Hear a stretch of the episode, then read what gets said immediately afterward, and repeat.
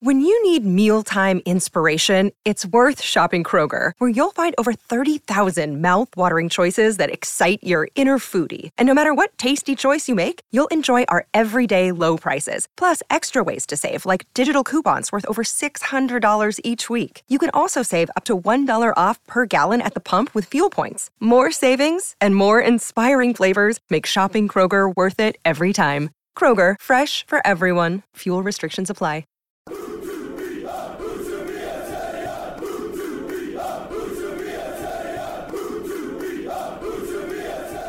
Hello and welcome to Who to Be a Terrier. That's how the podcast would have sounded if we'd done an episode last week because David Hartrick lost his voice. How are you doing, Doctor No? Vocal. Uh, I'm all right. I'm all right. Uh, uh, apologies, we didn't get one out, but Steve got COVID, and then I got COVID, and unfortunately, I got very bad throat and lost my voice. I had to turn down two final whistles for the club as well, which were both after wins, which would have been nice to do. But uh, forgive me if my voice goes for a wobble at some point during this. Well, not to worry. I mean, you- you'll get you- you'll get to have your say on those wins now because we've got three games to talk about, uh, and we'll we'll not dwell on the, the first one too long. But I think the most recent two are kind of quite related in the nature of the performance and the the sort of the size of the results. But we'll touch quickly on Huddersfield Town three, Blackpool two, second three two in a row that game, Dave, on Boxing Day. It feels a, a very long time ago now.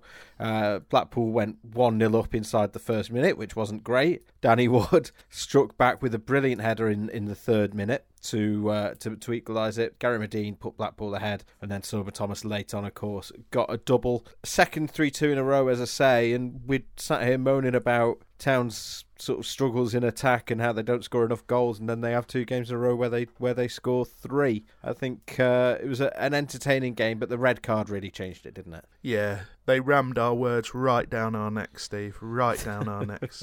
Um, I think.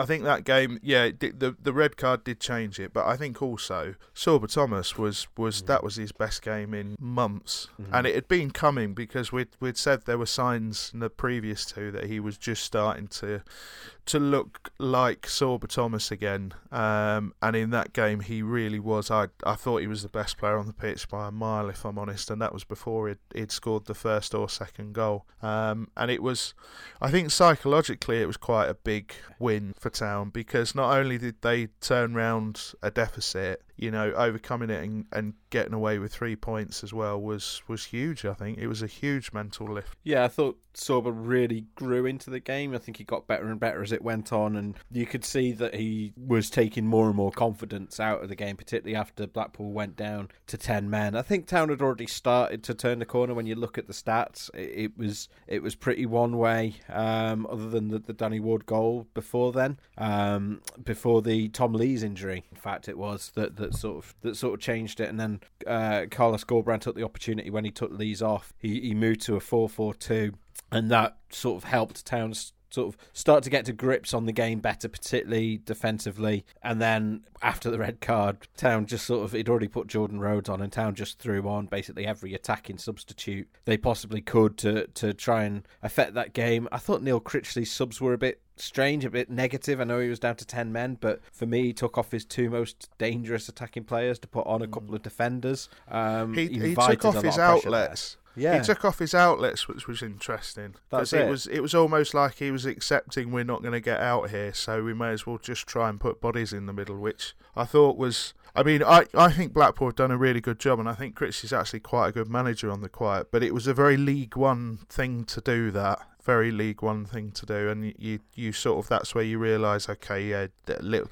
a little bit more experience, and I think he'd do that differently. But full credit to Town for capitalising on that, though. and some beautiful goals in that game as well. The Danny Ward header, I thought the cross and the header both. Uh, I watched that a million times. Uh, I watched it so often uh, on Twitter watching the replay that I even sort of overlooked what a brilliant, brilliant goal that second goal was. I think an even better goal. In fact, that that um, as The one two one two. the one two one two. That's the one. A, a roadie special from Sorba Thomas played uh, the, the first pass over to Sinani, and then Sinani's decision to sort of turn his body through it, turn his chest through it, and put it back into Thomas's path. And then he plays another one off off Jordan Rhodes as well. I thought that was a, a sensational team goal. And um, how many times we said, Dave, the kind of goal that, that Huddersfield Town don't score. Yeah, um, and it was it was interesting to see where Sorba came from to do that because that's the thing that I think we've been wanting Josh Koroma to do, which is is get back into that that um, zone where he's pulling wide and coming inside, picking his his moments and getting into the space in the middle of the box. And he's just really struggled to do that this season. If Sorba can do that more, because I don't think he does that enough, if I'm honest.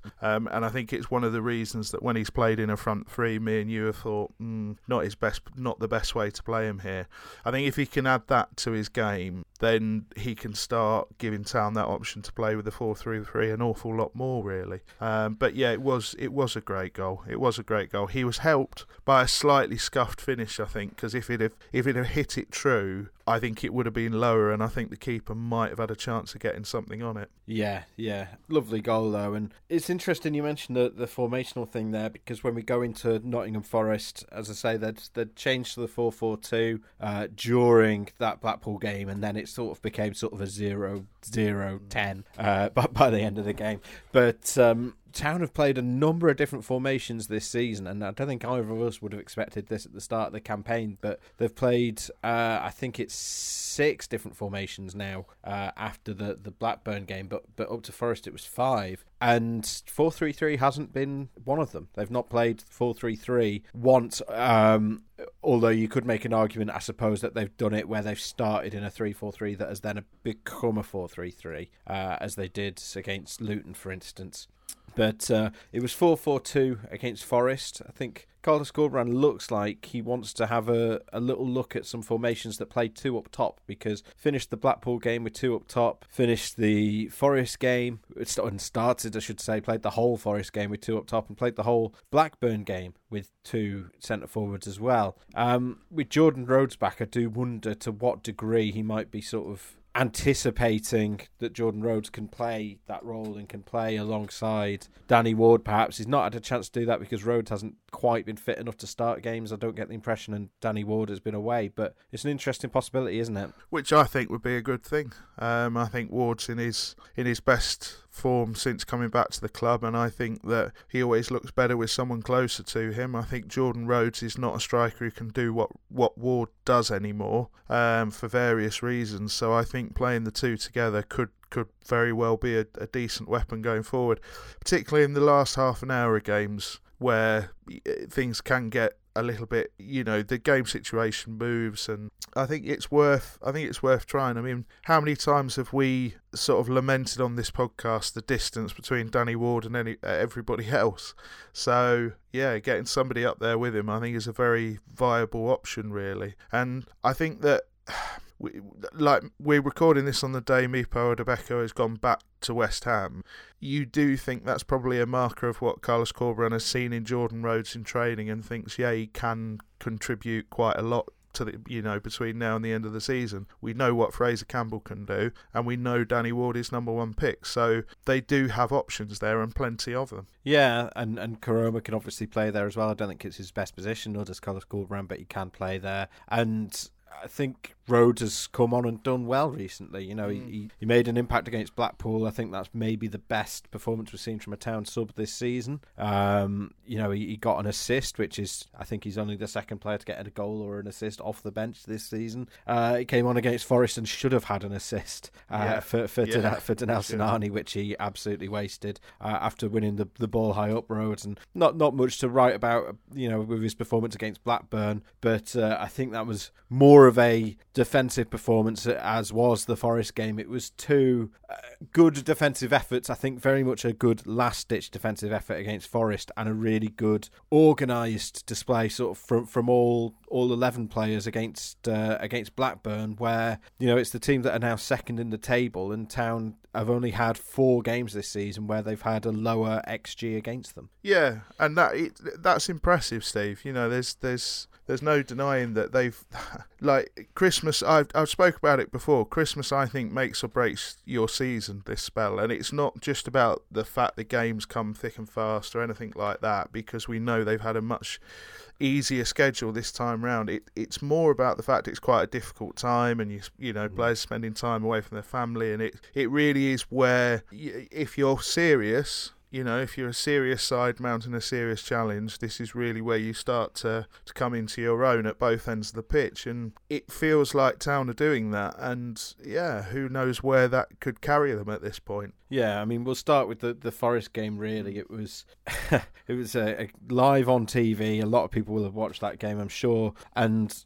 Town got the goal through through Duane Holmes after half an hour, and then after that, it was just it was all Forest, wasn't it? I don't think uh, apart from the one that Sinani uh, blazed over the bar, which not for the first time this season. We've said before you, would back Sinani to score from 25 yards more than you would from from 10 yards. I think there's uh, there's several sort of rushes of blood to the head he's had from from those very presentable positions this season, which is a shame. But um, you know that they they got an awful lot of luck from the point of view that Forest were Forest finishing was abysmal on the day. They really should have found at least an equaliser.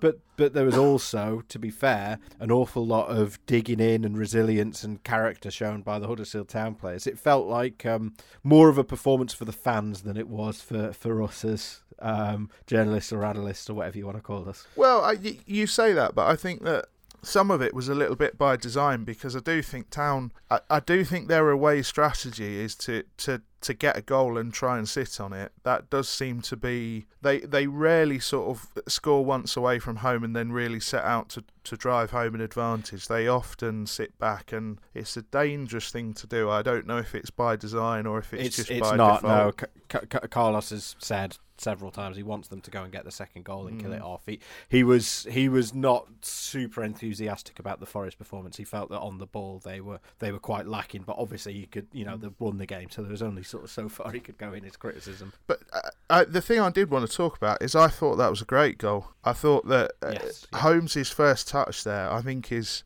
absolutely superb. I saw a couple of people saying, "Oh, it's quite a heavy first touch. That's why he had to stretch for it." It's to me that was the only touch he could take there because any softer and he, he's cut his un, uh, he's, he's cut his angle down there for the finish, and any harder and it's gone. I thought it was it was perfect, and that was the way to finish it, which is on the stretch low and into that near post. I thought it was a a really really good goal, really good finish, and a sort of a very clever piece of thinking from Holmes for me. And we should mention as well the assist on that, which is Harry Toffolo, four in a row at that point. Uh, obviously, he didn't get one against Blackburn, so the streak is over. Um, very much like like watching WrestleMania 30, unfortunately, watching that Blackburn game in that respect. But just a reference for you there, Dave. Um, no idea what you're on about. I'm assuming it's some it's Ultimate Keith's win streak is over or something. Basically, basically.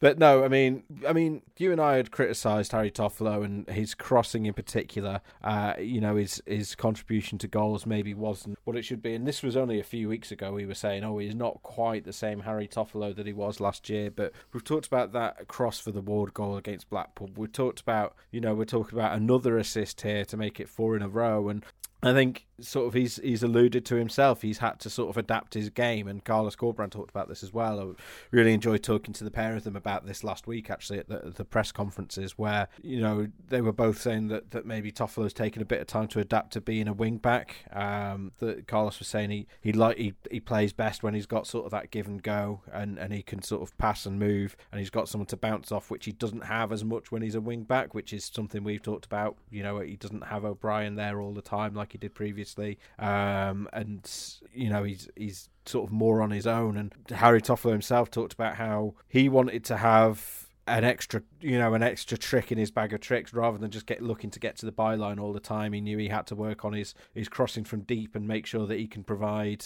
problems to defences from if he can't get to the byline. And and again, we saw that against Blackpool. He was able to hit that that cross from sort of thirty yards out. And it's uh, it's been a really positive run for Harry Toffolo. It has. I th- I think that we were when you say we were criticising him, we were both very keen to point out that we were only judging him by the high standards he set. Yeah, himself. we were saying he'd gone from a seven out of ten every game to a six out of ten every game, which yeah. is you know. So it, we were never we were never worried We were never thinking, oh no, Harry Toffolo's gone. So it's just he's got back to he's got back to the levels, and I I think it's something we mentioned, Steve. We both said that playing wing back is very very different from playing fullback. It mm. there is a period of adjustment there, so that doesn't doesn't surprise me in the slightest, to be perfectly honest with you. And I think that um, yeah, he he's just he's just such a key part of like everything Town do. You know, back foot, front foot, and even in midfield, he's just such a massive player for them. And uh, Town are a team that are they have a couple of bellwethers really. You know, if if Toffolo's playing well, if Hogg's playing well, if Thomas is playing well, if O'Brien's playing well, then I Town think, will be fine. do you know what? I actually just I think not O'Brien. I think O'Brien is the one who can play well even when the team is playing badly, to be honest. But mm. I agree on the other the other three you mentioned there, uh, particularly sort of Sorba Thomas and yeah, I mean the, the the Forest game was was an interesting one to watch. As I say, it was you know they went for it at the back. There was sort of Carlos says he would have done it even if Sarr had been available, um, because Tom Lees was obviously out. Naby Sarr was out with a back injury, um, and he it was it was Colwill and, and Pearson were sort of the, the two centre backs, and both of them had good games. But but Colwill in particular, he got Sky's man of the match, he got my man of the match, he got my mum's man of the match, and that's the most important one. um, it, I mean, it was and and Blackburn as well. If we can put the two games in together, I thought two excellent um, defensive performances and two great performances. And I think the most encouraging thing is it's it's a good defensive performance with a back four and a good defensive performance with a back three. Yeah, it, it's options, isn't it? We we before this run, we did a podcast where we had to sort of hammer them. Was it after the Borough game? Mm. Uh, I can't yeah. remember which one it was, and, but we and Coventry as well to a lesser extent. Yeah, yeah, and the, the the entire thrust of our argument was that Town had become incredibly predictable, very easy to set up against, and we're just constantly asking the same questions, hoping they get a different answer. I think what you've seen over the last couple of weeks is a willingness to to, to change and adapt and to yeah. try. They've they've changed a lot more in game. There's been a lot mm-hmm. more subtle. You know, it, they may line up the same, but 20 minutes in, it could be very, very different. And there's been a lot more sort of changing, just subtleties in the sort of angles and the way, you know, length of pass and various other things. And it it's made a huge difference because it, as I said, it's just stopped them being so easy to set up against. Because if you can plan for one thing, they're quite happy doing something else. And defensively, being able to switch between a three and a, a four comfortably like that is is pretty big all in because obviously that allows you to change the shape of your attack as well because it, it, allows you to physically get another man into the attack if you want. It's it's a big thing. Um, and of course, we should talk about you know Pipa coming back as well. Mm-hmm. That is is only going to increase those options. Yeah, as we mentioned earlier, you know the the starting to sort of look at a front two more often, which is not really we've not really seen this season, other than a couple of games against Preston and, and Sheffield United. Town hadn't really started with the front two, and then they've they've done it. They've played sort of their last sort of two and a half games playing a, a front two, and I think it's a similar kind of thing with the back four. I think it's sort in the same way that I think it's almost Carlos laying the groundwork for when Rhodes is able to start games with, with Danny Ward or Fraser Campbell. I think the the move into a four and saying that he would have done it even if Sarr had been available is I wonder how much that is laying the groundwork for the fact that he's got Pipa back now and Aaron Rowe as well because you know, Turton, I think is, I think he's growing into the season. I think he, it's fair to say, he struggled a bit at the start of the season, but he's he's come off the bench a few times recently and, and started against Forest and done absolutely fine. Not perfect, but you know, he's this is a player who's never played championship football before and you can see I think he's starting to get to grips with it a lot better. He was as much a part of that defensive effort against Forest as anyone else. And um I think there's there's again there's genuine options there. You know, they've played not to sort of make this tactics podcast or formation podcast, but their attacking formation. They've played five different shapes over the last six games, which, as you say, just makes them a, a lot less predictable. But I think crucially, and I made this point in the conclusions after the Forest game, I think Corberán has has made the right decisions in each game. You know, we we've had those two three twos where they were a bit more attacking, but maybe left a bit, bit to be desired defensively. But they were against sides where that was a more viable strategy. And then against Forest and Blackburn, you see them do the opposite. They were sort of much more focused on keeping things tight and seeing if they could nick a goal, which they managed to do against Forest, not against Blackburn. But I think four points in those two games, given the form those sides were in and where they were in the table. I mean, Blackburn are second now. Forest were, uh, I think, had lost sort of. T- two of their previous, however many it was, 17, something like that. They'd only lost twice since they'd played Town previously, anyway. And back in September, they had been the best team in the division since they came to the John Smith Stadium. So to get four points from those two games and to have 10 from the last four games is, is an incredible return. And, you know, we're always sort of quite quick to, to criticise Carlos Corberán if we think he deserves it. And I think we try and be as quick to offer praise when he deserves it as well. And I think you have to say, is you know, is even with a few absences like Tom Lees and Danny Ward and Naby Sarr that they've had to cope with, he's got his selections pretty much bang on over the past few games, and his strategy is pretty much bang on the past few games, and that has that has been a big factor behind those results. Mm. Do you do you think? Because I this is something I was thinking about. Do you think uh, sometimes a, a forced change is actually quite a good thing for Carlos Corberán because sometimes I think mm. he gets on the evidence we've seen over the last season and a half is that sometimes he gets quite ingrained in his thinking in how yeah. he how he wants things to be.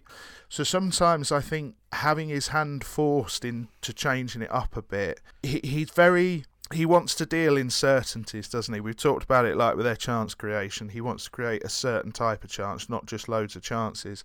And I do wonder if it's it, it sort of lends itself to that thing of he has to see something with his own eyes. He can't, you know, he doesn't like things that work in theory. He has yeah. to see it his own eyes. So sometimes having his hand forced into changing something so he can see it work or not work, I think is sometimes quite a good thing for Corberán. And he you know, he's a manager who we know is on a learning curve himself, but who has showed a lot of evidence that he is learning as well. You know, there's still there's still facets that me and you think could be done better, but at the same time, you know, this is a world away from where Town were last season, even when times were good. You know, I, I said to you repeatedly off air, you know, I when times were good at the start of the season, it felt like it was built on sand to me, and the the mm. crash was always coming.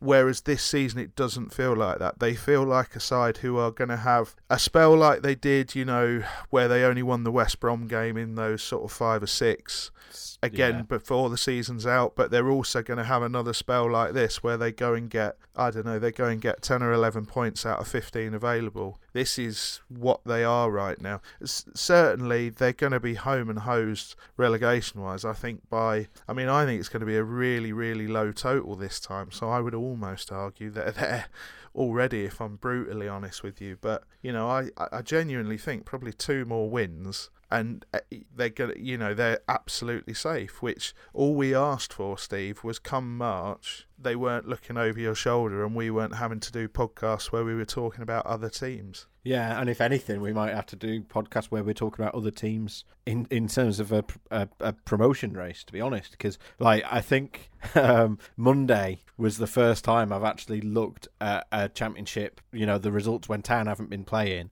Um, when Stoke lost to Preston, I thought, oh, that's a good result for Town, and I think that's the first time this season that I've sort of allowed myself to look at the other sort of promotion contenders and God, go on, I, I hope you lose, kind of thing.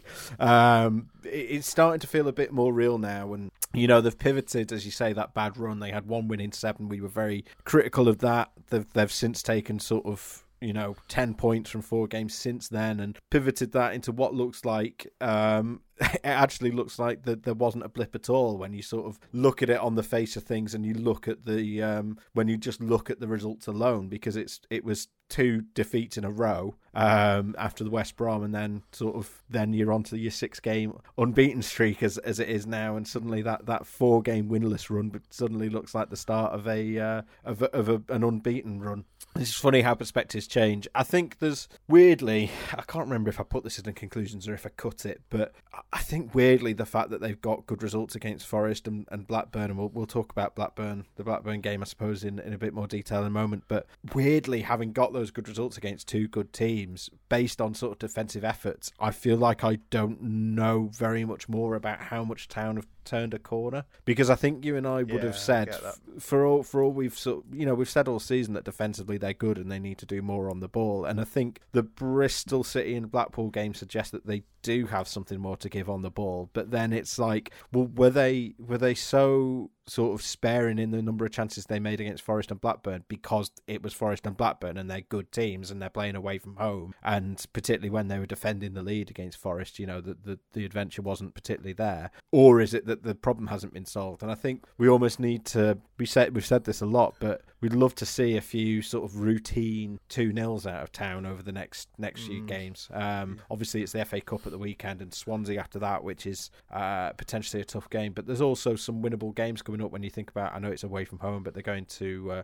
to Reading and Stoke aren't in a great run of form at the moment. They've, they've got some games coming up where if they do get those routine wins, um, you'd feel a lot better about their chances. Yeah, I, the mantra for me hasn't changed from when times were good earlier in the seasons, which is like you know allow yourself to dream a little, but don't start expecting anything because the minute you start expecting anything, that's when disappointment creeps in. And it's important to remember that we keep saying it, but 14th place this season would be an improvement. mm-hmm. That's that's the thing. So uh, I think it's easy to get caught up but you've also got to remember the amount of teams that have got games in hand around town. Yeah. And I know everybody's got to play the same amount of games, and they're going to be played in a compressed schedule, etc. But there's an awful lot of football to be played in and around that that section. That sort of I don't know what fourth to well fourth to almost like sort of 18th place. There's a there's a hell of a lot of football, and there's going to be a lot of movement. I think before the season's end. But it's just good that Town are in there.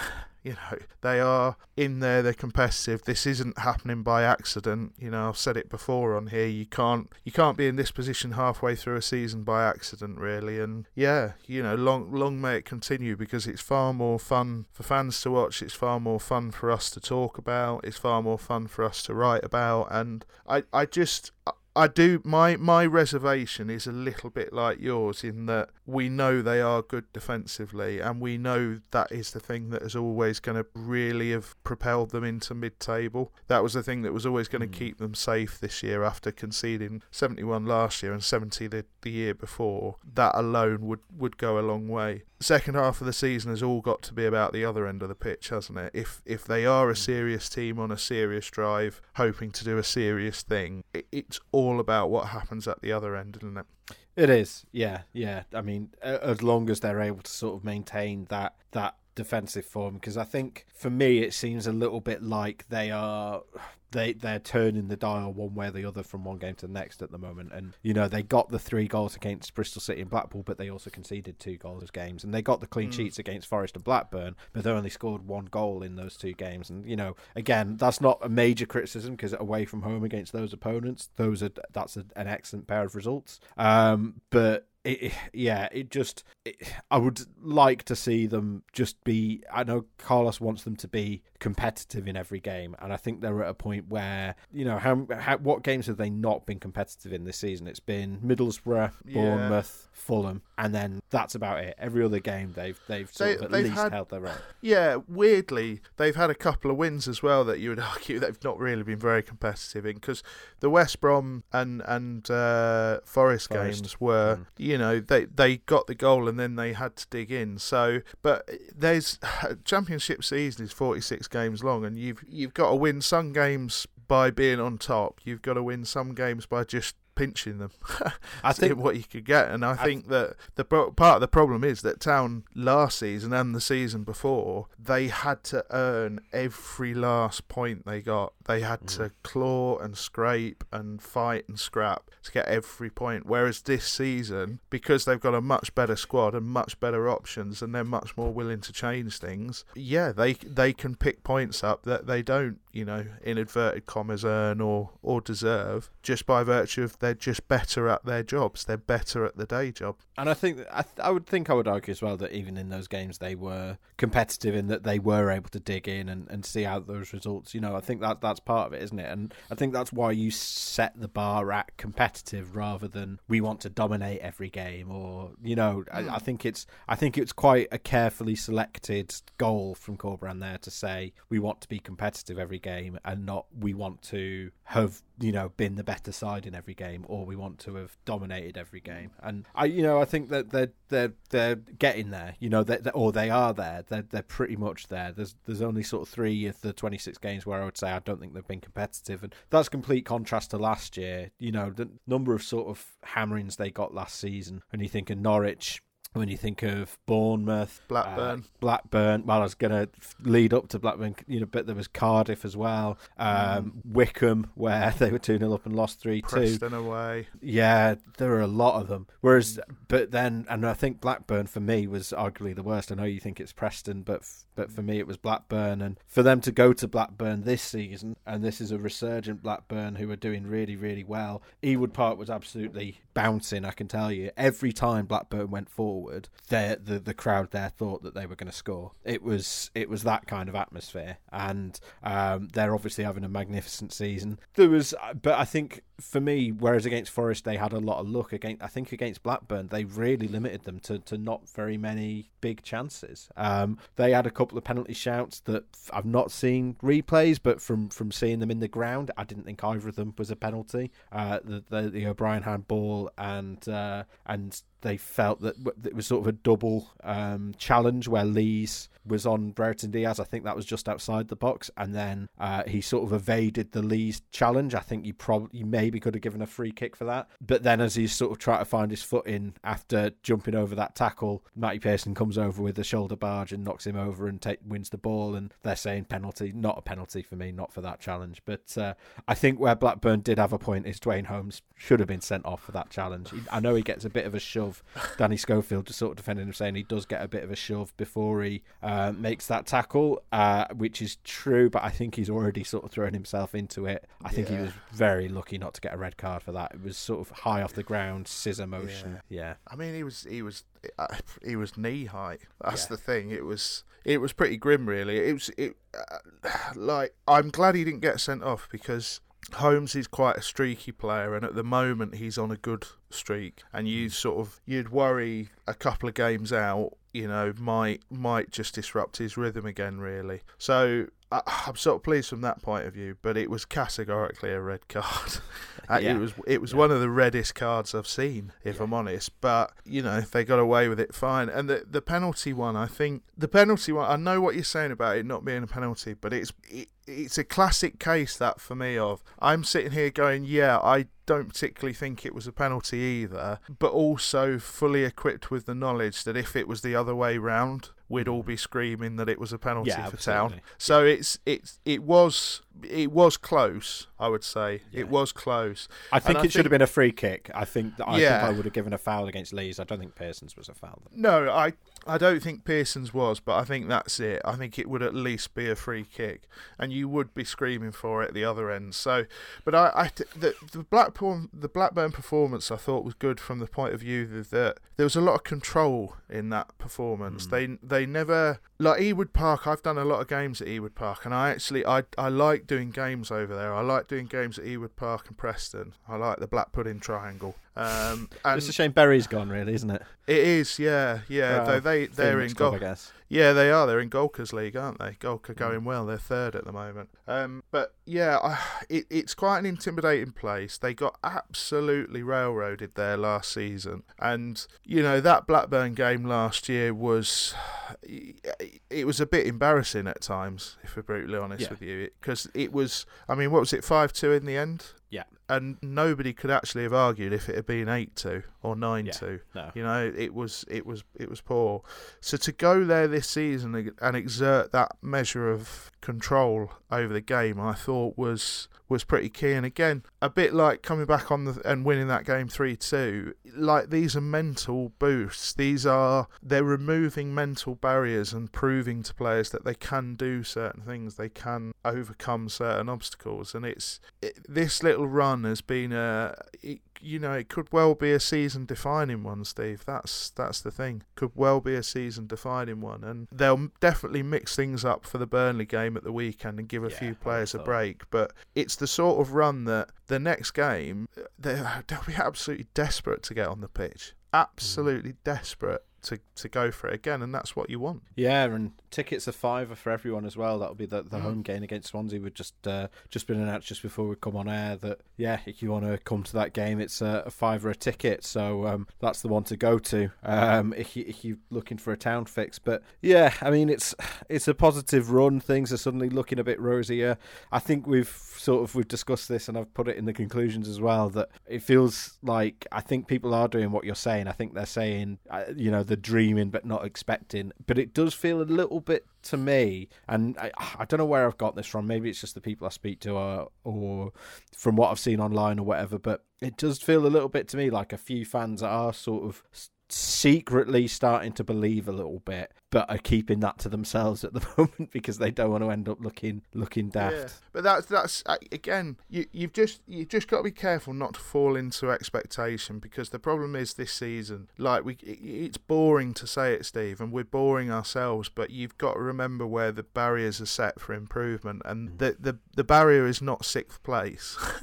the the barrier is is January like Yeah. fifteenth would Yeah. be a, a much improved season from where they've been the last couple. So, but it's it's just more fun this way, isn't it? It's just more fun, and that's what it should feel like. That is what is going to bring people back to the John Smith Stadium. Who, you know, in in that bad run, there are a couple of games where the attendances were not great. Steve, we remarked about it on Mhm. here. After Coventry, yeah. You win a few games, you make it fun, you look like scoring up top, and lo and behold, you know, it's it's a much better atmosphere and and a much much sort of thicker crowd really, because it was pretty thin for the Coventry game, wasn't it? We were we were looking round and yeah, it was a bit it was a little bit disappointing. So yeah, hopefully sort of five at a time and good times are good times are here again. It'd be nice to see that stadium full for the Swansea game. Could do you reckon the club will send our check uh, straight away, or Yeah, Um, we're on commission, by the way. We get 50p out of every ticket sold. So if you could go, that would be lovely.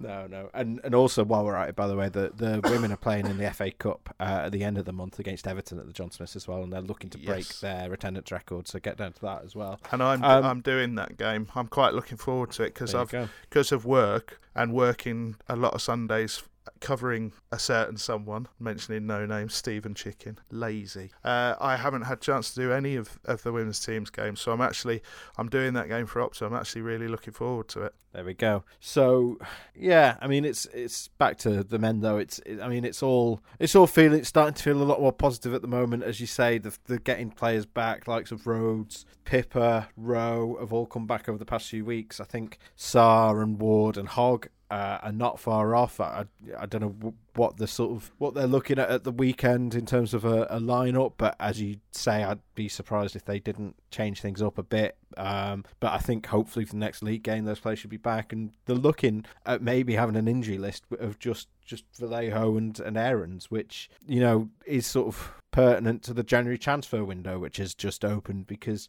obviously everyone wants to know what they're going to be doing this month, and the sort of the, the briefing is that that probably not a huge amount as it stands. I mean, obviously things can change. We we know from last year how quickly situations can change with injuries or players who leave or anything like that. You never know what offers are going to come in. Everyone does have their price, of course. Um, there's been a lot of talk around Sorba Thomas and Lewis O'Brien, um, but uh, I think that's just agent talk, sort of reading between the lines. I think with the Lewis O'Brien one in particular, when you see five clubs named in a single report, I think you uh, you, you sort of you know that that's uh, that's a sort of agent generated link there. But uh, you know it also wouldn't be huge at the same time it wouldn't be a huge surprise if there was interest in those players um, even if that came sort of later in the window. But um, yeah, from from what I gather, I think then they're not looking at a huge amount of town because they've got that balanced way up between you know that the squad is going to be more injury free than it has been at any point this season. I think the the they had ten absentees for one reason or another on the first day, and that includes, to be fair, Bacuna and Mbenza, but even still, um, and that isn't you know potential. It's been coming. The line of trajectory has basically been going down and down to the point where they're now hopefully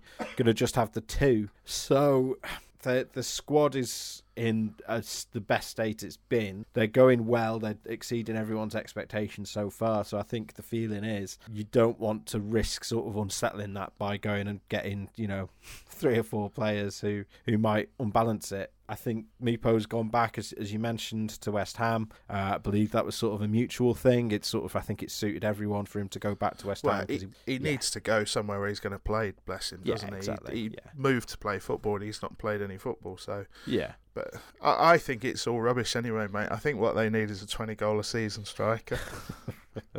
one of the one of the many many 20 goal a season strikers that are available in January and cheap you know that I don't know why they don't just pick two up but I think yeah it, it, like it's a horrible window January it's a horrible window because it's very very difficult to get any value. If you're a selling club and you have somebody everybody wants, January is great because you can basically put like 1.5 million on top of the transfer fee in January. It, it, I don't think Town are in a position to overpay for anyone, and I don't think they'd want to. So I, I, I don't think they're sort of going to shift anyone from the summer targets list up to January realistically. And I think there is there is talk of possibly a midfielder coming in, and that is Yeah. perhaps the one area of the squad that if they were going to bring someone in, realistically you can see there is probably a space there. That space being, you know, let's be honest, probably Alex Vallejo's.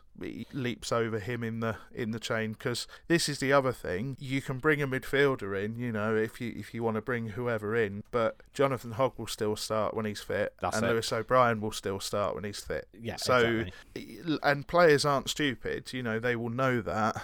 But summer could be a very different thing. You don't know how the squad's going to change or what's going to move or anything like that. So, I, I don't think there'll be a, a great deal of movement. And I think the the key to all that for me, and I know I'm perhaps his biggest fan, and I do bang on in, about him a, a bit too much, if anything. But I think a big key to that is Aaron Rowe because, like, Pipa and Rhodes coming back is great, but Aaron Rowe comes back and he sort of covers like f- arguably positions. five, five, Yeah. six positions. Yeah. Um, and not only that, he's just a really terrific footballer. Hmm. So I, I don't want to say it's like a new signing because that's just the worst cliche in football. But him coming back just opens up other areas of the pitch potentially as well. So Mhm. yeah, it wouldn't really make sense to go and like get three players in that are going to completely alter the makeup of the squad. There's just no real Well, this, room this is for it it. because, like, yeah, I think everyone always wants signings, and to be fair, I've not seen as much clamour for it this year as last two years, um, which I think makes sense when you consider the league positions of those respective seasons. But when you sort of go through it position by position, it's like, well, they don't need a keeper because Lee Nicholls is doing great. I think everyone's very happy with how he's doing. The centre back options, I might argue they could do with extra cover if they're going to play a back three, but we've But seen that they can play a back four now. Yeah, and not only that, they have got Romoney Crichlow and Rarmani Edmonds-Green out on loan. Yeah. And, you know, if they really were desperate for, for cover, I don't think you go and sign anyone. I think you recall one of them, Yeah, which I I, think- think, there is a, br- a January break clause in both. So it wouldn't think- make, if they signed a centre back, it would seem entirely unnecessary to me anyway. I, this is it. I think like th- that's the thing with a centre back signing. Like I think in an ideal world, you say, well, we'll sign a backup centre back, a fifth, almost a fifth choice centre back, or maybe someone to go ahead of Naby Sarr. I think making that signing, I think you can do it in the summer, but I think it's very very hard to sell that to a player in uh, Yeah. in a January Sarr's window. Sarr's out of contract in the summer as well, isn't he? Yeah, So there's they've got to make a decision there either way. Rarmani's coming back to the club and he's I mean he's doing big things at Rotherham this season. He's he's like doing incredible things there. So yeah, it makes no sense. And then you look at their defensive options out wide and if anything Mhm. they've got too many. Yeah, exactly. So right So- on the right on the right side they've got um, and Carlos Corberán thinks that right wing back is Sorba Thomas's best position. He thinks it's Aaron Rowe's best position. You've got Pipa back and you've got Ollie Turton. So you've got four players who I think you'd be fairly comfortable starting on the right. On the left, you've got Harry Toffolo who's going to play every minute he's fit for. And if he's not fit, then you've got Josh Ruffels can fill in there. Aaron Rowe can fill in there. At a real push, Pipa can fill in there. And then centre, centre, you know, on the wings, it's a similar story where you've got Koroma, Sinani, Holmes, Thomas, Rowe can all play. Aaron, well, yeah, uh, potentially out for, yeah. potentially out for the season, unfortunately, but but longer term, yeah. Um, so plenty, you know, Danny Grant potentially, who knows? Mm. Um, so they've got plenty of options out in wide positions, centre forward. You know, they've just sent Mipo back. I think they signed him mostly for cover for Jordan Rhodes anyway, so they've now got um, Ward, Rhodes, Campbell, um, and Koroma can play there as well. So I think they've got I, again, maybe in the summer you might look at that and say, well, do we replace Fraser Campbell? But I think January is not the time to do that. Uh, and again, if you were, you know, the form Danny Ward's been in, your side again, it's the same as at centre back. You're signing a third or fourth choice, and you know, I think after what's happened with Mipo, it's like, well, what's the point? Uh, unless there was an injury there in the next couple of weeks. So then that does just leave the midfield, and you think, well, they could probably do with uh, this is the big argument we've made is they could do with a, a creative or a goal scoring midfielder. And i think you could make that case but then it's like well, then as you say how often are they actually going to start because mm. i think hogg and o'brien are pretty much nailed on starters on you know for the rest of the season unless there was sort of an injury we know that scott high can can fill in um, quite capably in, in either role and i think i would make the argument probably would be better in the lewis role than the hoggy role but um, yeah, and then you've got sort of John Russell just behind them as well. So they and, they are, and I would I would also argue just to go go beyond that as well. Not only have you got John Russell, you've got a couple of options in the B team that if if the season peters out a little bit and Town are sort of home and hosed in mid-table by March, it wouldn't surprise me if they wanted to have a look, a look at a couple of the B team options as well, just to give them some minutes on the pitch. So you do you do think okay midfield is the position where if they brought somebody in maybe but like why would you sign anybody on a permanent potentially a loan deal for somebody maybe yeah. Yeah. You know, but I just unless you can unless your summer target, your summer midfield target suddenly becomes available for the the money you want to pay for him, they just it, it, it, like a loan deal there feels like the one that potentially might happen. But even then if it doesn't i don't think it's really going to alter the course of town's season you know? They're not mm. if, if if town miss out on the playoffs i don't think the fact they didn't sign a loan midfielder in january would be would be the reason if you know what i mean. It's yeah i i can't see an awful lot happening which i'm sure is probably not what some people listening to this podcast want to hear because let's face it, signings are football now. Yeah, yeah, and uh, you know, I,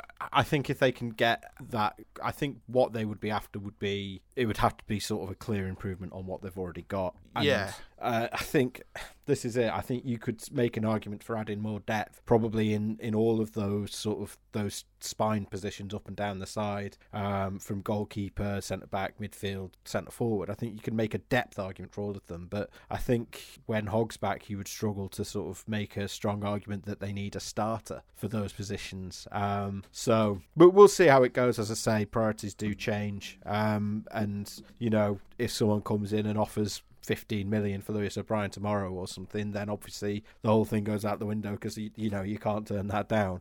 Um, but we'll have to we'll have to to see where it goes. I think, but uh, yeah, I mean, off the pitch while we're on it, there's been obviously the news that Mark Devlin has lost. I'll start again. We've had the news that Mark Devlin has left the club and Dean Hoyle has gone in as as interim chief exec. Uh, I think from from what I gather, there was no falling out or anything like that. I think it's just we we've known for a while, and we've said on this podcast, said since sort of the the administrations came out that that Hoyle has uh, has taken back on his responsibilities at the club, and they've obviously now formalised that. They've not been sort of denying it, but it's you know it's it's a formal confirmation that he is back involved in the day to day running of the club, and uh, and I think he he just wants his own people reading between the lines, and you know obviously Devlin was a, a Phil Hodgkinson hire. Um, you know he's he's been at the club nearly two years, and you know, to be fair to, to Mark Devlin, you know, I think the first sort of 17 months of that, or sorry, not the first 17 months, but 17 of his months in as chief exec were played behind closed doors uh, with no fans in the ground. So difficult job to do. Uh, obviously, wishing him all the best. I mean, what what do you make to the situation? Um,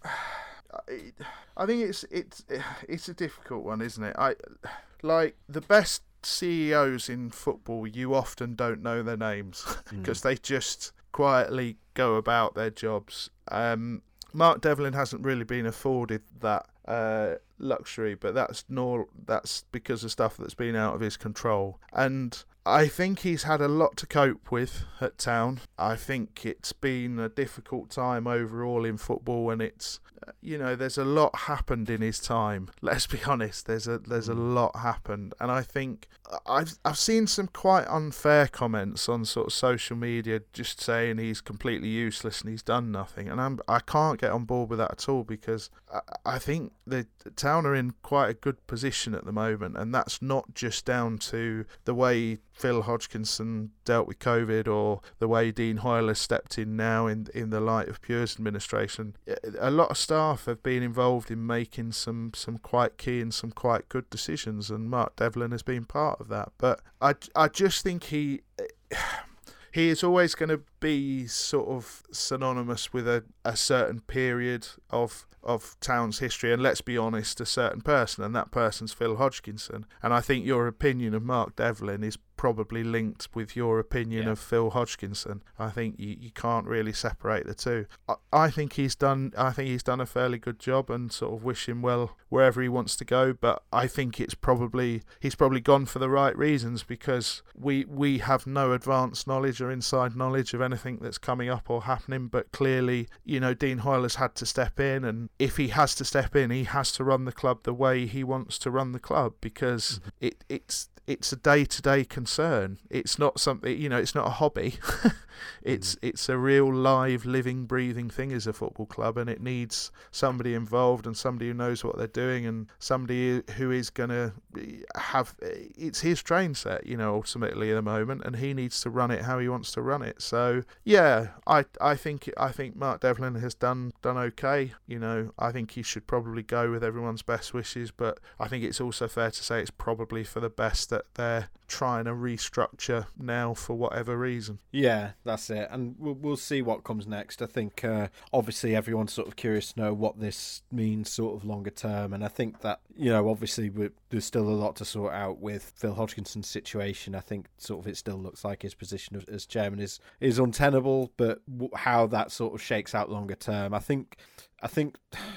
Obviously, everyone is sort of desperate for information, but I think with things like this, this is uh, as frustrating as it is for the fans. I think it's the kind of thing that you need to do sort of as privately as you possibly can, and you handle this kind of thing sort of behind closed doors as much as you can because, um, you know, and I know that there's obviously there's rumours floating around, but we're not going to sort of put our name on any rumours unless we're able to sort of prop them up because we do have, you know, as professional journalists, have a sort of a higher sort of burden of proof to put on things before we report them. But um, yeah, we'll just sort of need to see how it shakes out. And I think that if there was sort of a lot coming out publicly, that would be a lot more of a concern than than everything sort of being a bit quiet as it is at the moment. Because I think that sort of that suggests that things are sort of being handled. We know, uh, obviously, as I say, that that, that Dean Hoyle has been involved in the day to day running, and uh, he's now sort of formalised that with the chief exec role. So um, we'll just have to see how it shakes out from here. And obviously, if there's any information we're able to share with you, then we'll do that as soon as we can. But as it stands, that's that's where we are. Dave, uh, do we have anything else to add before we go? We do not. Sorry Good. for the coughing. Lovely. As the apologetic Undertaker once said, we're back to the Undertaker again. Never mind. Right, Dave, thank you very much. See you next time. Uh, examinerlive.co.uk for all your coverage as usual. Goodbye. Goodbye.